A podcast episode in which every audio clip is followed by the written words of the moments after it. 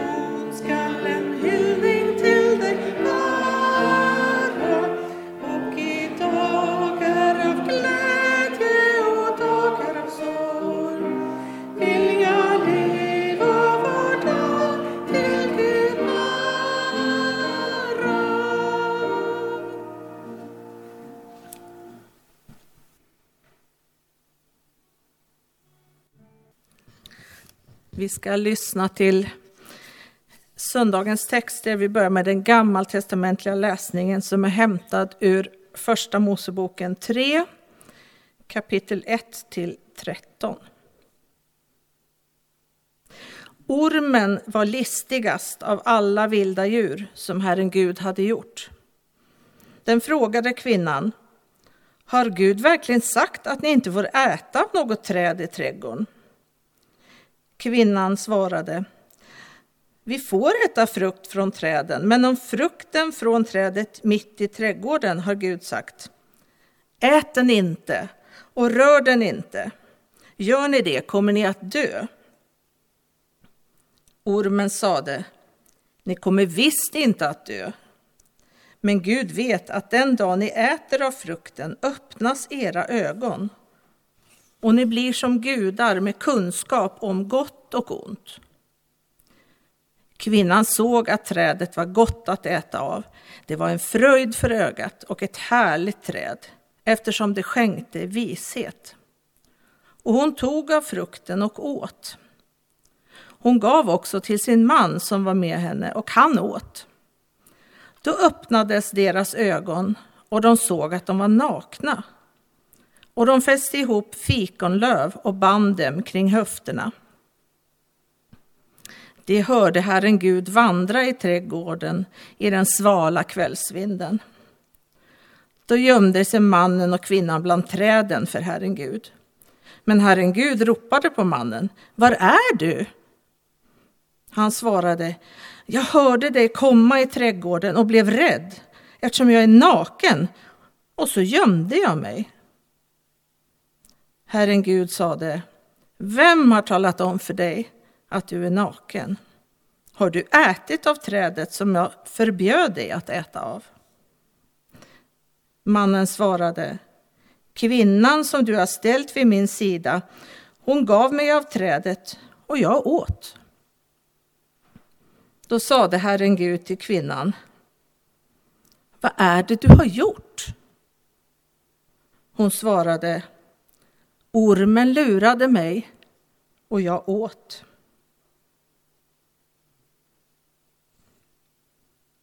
Vidare episteltexten hämtad ur Hebreerbrevet 5, vers 7 till 10. Under sitt liv på jorden uppsände Kristus med höga rop och tårar enträgna böner till den som kunde rädda honom från döden. Och han blev bönhörd därför att han böjde sig under Guds vilja. Fast han var son lärde han sig lyda genom att, lärde han sig lyda genom att lida.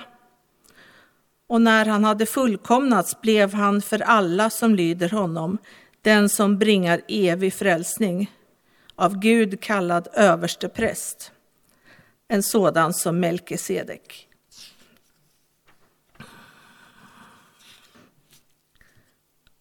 Och vi ber. Gud, som delar vår ångest och smärta och omsluter oss med kärlek. Ge oss tro att hålla ut när prövningar möter och kraft att orka i tider av torka och tomhet. I Jesu namn. Amen.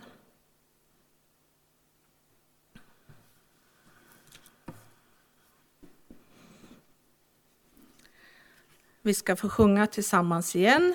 Och eh, det är vad vi kallar kollektsalm. Och nu är ju det oftast detsamma som att man swishar en slant eller också kan man lägga en liten peng i, i, vid eh, utgången. Vi ska sjunga psalm 252.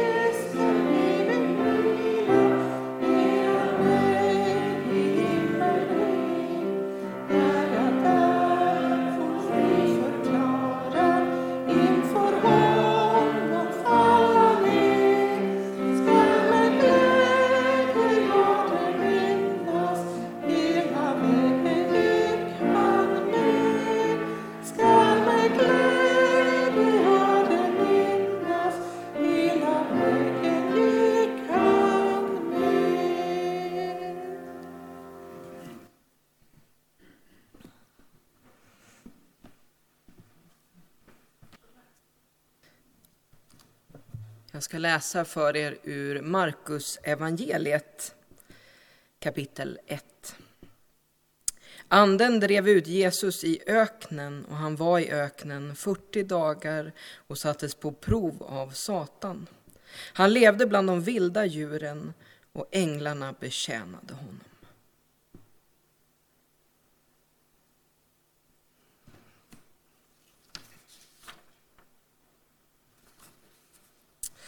I Faderns och Sonens och den helige Andes namn. Amen. Kära systrar och bröder, vilken glädje att få bli hitbjuden att predika. Jag har bott i Strängnäs i ungefär fyra år och i ungefär fyra år så har jag varit på väg hit på söndagar klockan 11. Men det har varit en pandemi och lite liv och lite domkyrka emellan. Men nu är jag här. Jag hade tänkt att jag skulle sitta där, men nu får jag stå här och det är jag väldigt tacksam för. Och att dessutom att det råkar vara en av årets vackraste dagar. Det är ju bara nåd och åter nåd. En tanke som har följt mig när jag har förberett predikningar under inledningen av 2023, det är frågan vad ska jag göra med det liv jag har fått? Vad gör jag med det liv jag fått? Vad gör jag av mina dagar? Det kan vara en slump att det har varit texter som har hamnat i just det spåret. Eller så är det jag som har hamnat just i det spåret. Kanske särskilt med anledning av världsläget. För det tänker jag är en väldigt relevant fråga just nu. Att fråga oss själva, hur förankrar vi oss i hoppet när så mycket känns hopplöst? Hur förankrar vi oss i hopp? Temat för dagens texter är prövningens stund. Vi får möta Adam och Eva i Eden. Vi får höra om Jesu liv enligt Hebreerbrevet och sen den väldigt kärnfulla evangelietexten som jag läste. Prövningens stund. Känslan av hopplöshet det tänker jag är en form av prövning. En form av frestelse för oss. Den märkliga idén av att vi inte kan göra någon skillnad. Den märkliga idén om att vi inte har kontroll över det liv vi lever eller situationerna vi hamnar i. Ja, att vi skulle vara hjälplösa. Till viss del så skulle jag vilja påstå att vi är hjälplösa. Vi är hjälplösa i bemärkelsen att varje dag som går så är vi beroende av Guds nåd och beroende av gemenskap med andra människor. På det sättet är vi hjälplösa. Men vi är inte hjälplösa i världslig mening. För att vara beroende av Guds nåd och beroende av gemenskap med andra människor, det är något annat. Den uppgiften fråntar oss inte ansvaret över våra egna liv. Det fråntar oss inte ansvaret över våra ord eller våra handlingar eller när vi avstår från att handla. För att tänka just så, det tror jag är en form av frestelse en form av prövning. Att möta en ny dag och tänka om bara den där människan hörde mig. Om bara den där människan såg mig. Om jag bara hade det där arbetet. Om jag bara bodde på Tosterön. Om jag bara körde en bättre bil. Om jag bara såg bättre ut. Om jag bara var yngre om jag bara var äldre. Jag kan fortsätta hela förmiddagen om jag bara. Men då kommer utmaningen att vi har bara det liv vi har fått, de förutsättningarna vi har. Om vi ägnar våra liv stirrandes på det vi inte har, så missar vi all nåd som omger oss. Det liv som är fyllt av möjligheter, chanser, prövningar, glädje och sorg. Vi kan inte slösa det enda liv vi har på känslan av hjälplöshet. För grannen till hjälplöshet, det är likgiltigheten och den är livsfarlig. De liv vi får innehåller prövningar, men inte enbart. Kanske snarare är prövningarna ett led i att söka oss djupare i tron. För det är inte en utmaning att välja någon annan att peka på. Tittar vi på vår bibel så hittar vi många situationer där människor pekar och säger det var han, det var hon, det var den. Adam säger det var kvinnan. Eva säger det var ormen. Det må ha varit ormen som kom med frestelsen att äta av frukten. Men det var inte ormen som öppnade munnen. Det var inte ormen som gick fram till trädet. Kanske visar Adam och Eva något djupt mänskligt. Att vilja säga det är hans fel, det är hennes fel, det är dens fel. Och kanske är det så att det är ett led i att känna hjälplöshet. Vad kan jag göra? Det är ju hans fel. Det är ju han som står till ansvar. Redan Kain frågade, ska jag ta hand om min bror? Pekade på sin bror och sa, varför ska jag ta ansvar för honom? Där är likgiltigheten på god väg. När vi, tar vårt liv på ans när vi tar vårt liv på allvar med allt vad det innehåller, med prövningar och välsignelser, då tror jag att svaret på Kains fråga inte kan bli något annat än ja. Ska jag ta hand om min bror? Ja. För tar vi vårt liv på allvar, väljer vi inte hjälplöshet och likgiltighet, väljer vi Guds väg och inte frestelsernas väg, så tror jag att svaret blir ja. Jag har fått ett liv och det vill jag använda. Vårt livs prövningar är förstås inte bara känslan av hjälplöshet eller likgiltighet. Prövningen kommer i alla dess former genom ett mänskligt liv. Prövningen leder oss på svåra vägar men också kanske djupare in i tron. En ledstjärna kan vara att ställa sig frågan, vad gjorde Jesus där i öknen? Dagens evangelietext ger oss ju inte riktigt svaret på det.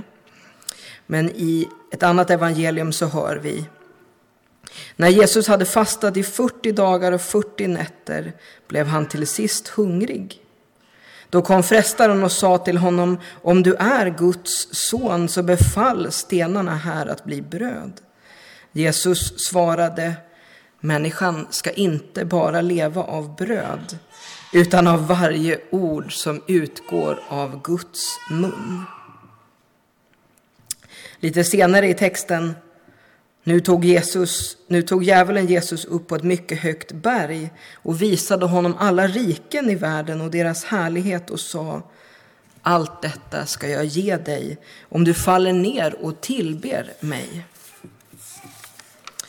Då svarade Jesus, gå din väg, Satan. Det står ju skrivet, Herren din Gud ska du tillbe och endast honom ska du dyrka.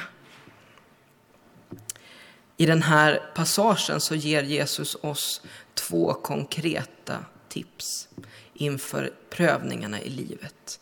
Att söka oss till Bibelns ord och att söka oss till tillbedjan. När prövningar kommer och prövar oss och prövar vår tro, då säger han sök dig till det levande ordet. Sök att tillbe Gud också i mörkret också när prövningen kommer. I salmen sjunger vi Jag vill ge dig, o Herre, min lovsång. Jag vill tacka med skönaste ord för den kärlek och nåd som är gränslös. Jag vill tacka för allt gott du gjort. Jag vill göra mitt liv till en lovsång till dig. Där var ton skall en hyllning till dig bära. Och i dagar av glädje och dagar av sorg vill jag leva var dag till din ära. Var dag till din ära.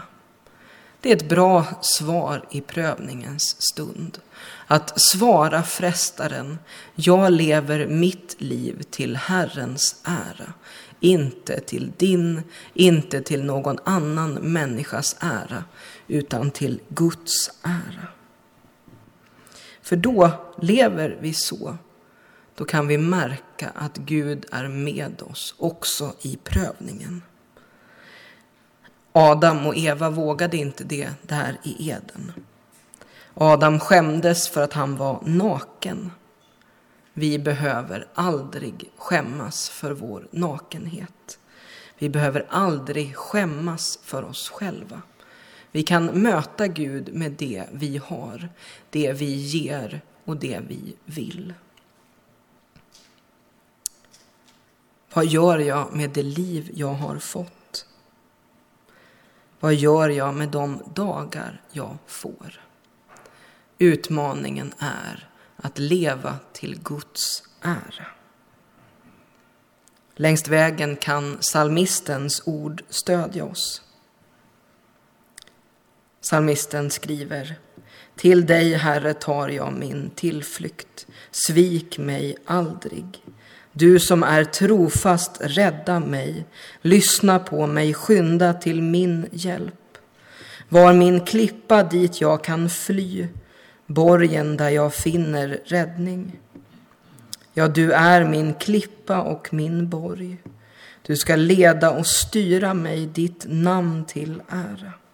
Du ska lösa mig ur snaran de gillrat. Du är min tillflykt. Jag överlämnar mig i dina händer. Du befriar mig, Herre, du sanne Gud. Ja, Jesus, vi tackar dig för möjligheten att få samlas i ditt namn, att få leva våra liv till din ära. Vi ber att du leder och styrker oss i prövningens stund, i glädjens stund, genom hela livet. Jag ber om välsignelse över Olivehällskyrkan och alla som sökt sig hit och alla som ville komma men inte förmådde. Herre, vi ber att du rikligt välsignar Strängnäs. Alla som söker att leva enligt din vilja i vår stad. Kom med kraft, kom med glädje, kom med allt vad vi behöver. I Jesu namn. Amen.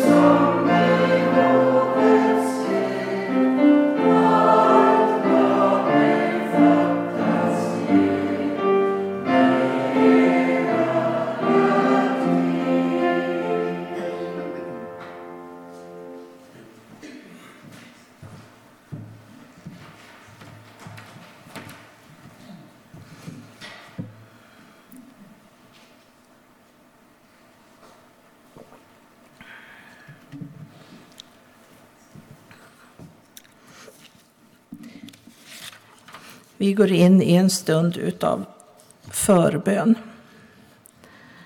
Man kan sitta kvar i sin bänk. Man kan tända ett ljus i vårt ljusträd. Man kan lämna en liten bönelapp i böneskålen. Och jag vill läsa några ord.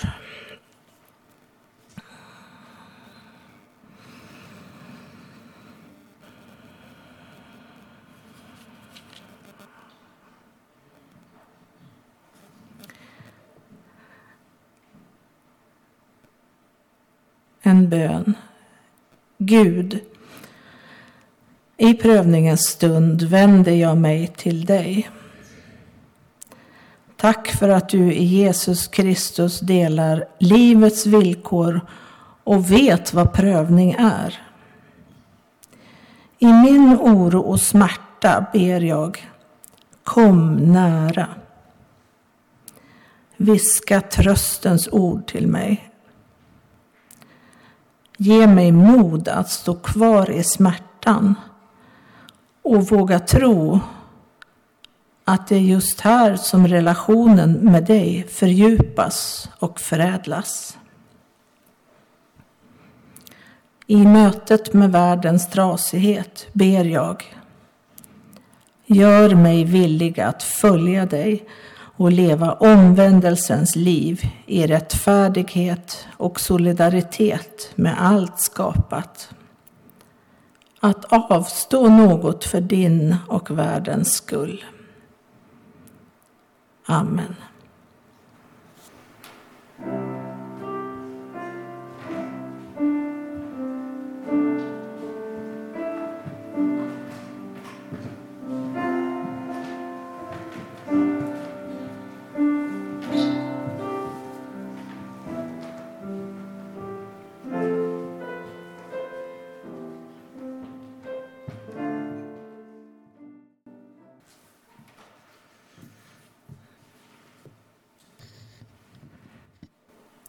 Vi ska be Herrens bön tillsammans.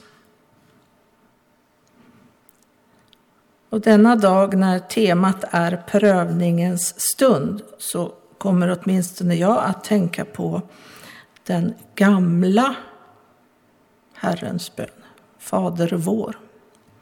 Utsätt oss inte för frestelse, blev sen Utsätt oss inte för prövning.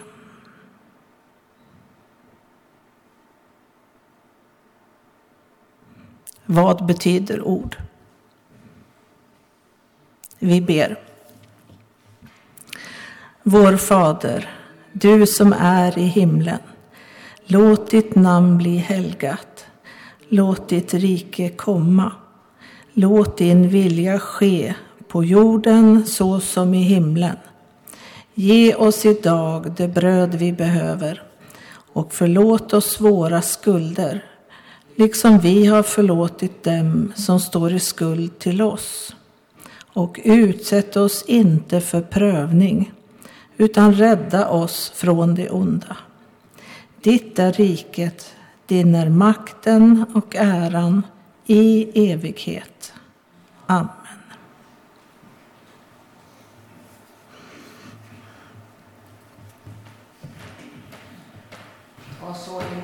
Guds välsignelse. Herren välsigne er och bevare er. Herren låter sitt ansikte lysa över er och vare er nådig. Herren vände sitt ansikte till er och give er frid. I Faderns och Sonens och den helige Andes namn.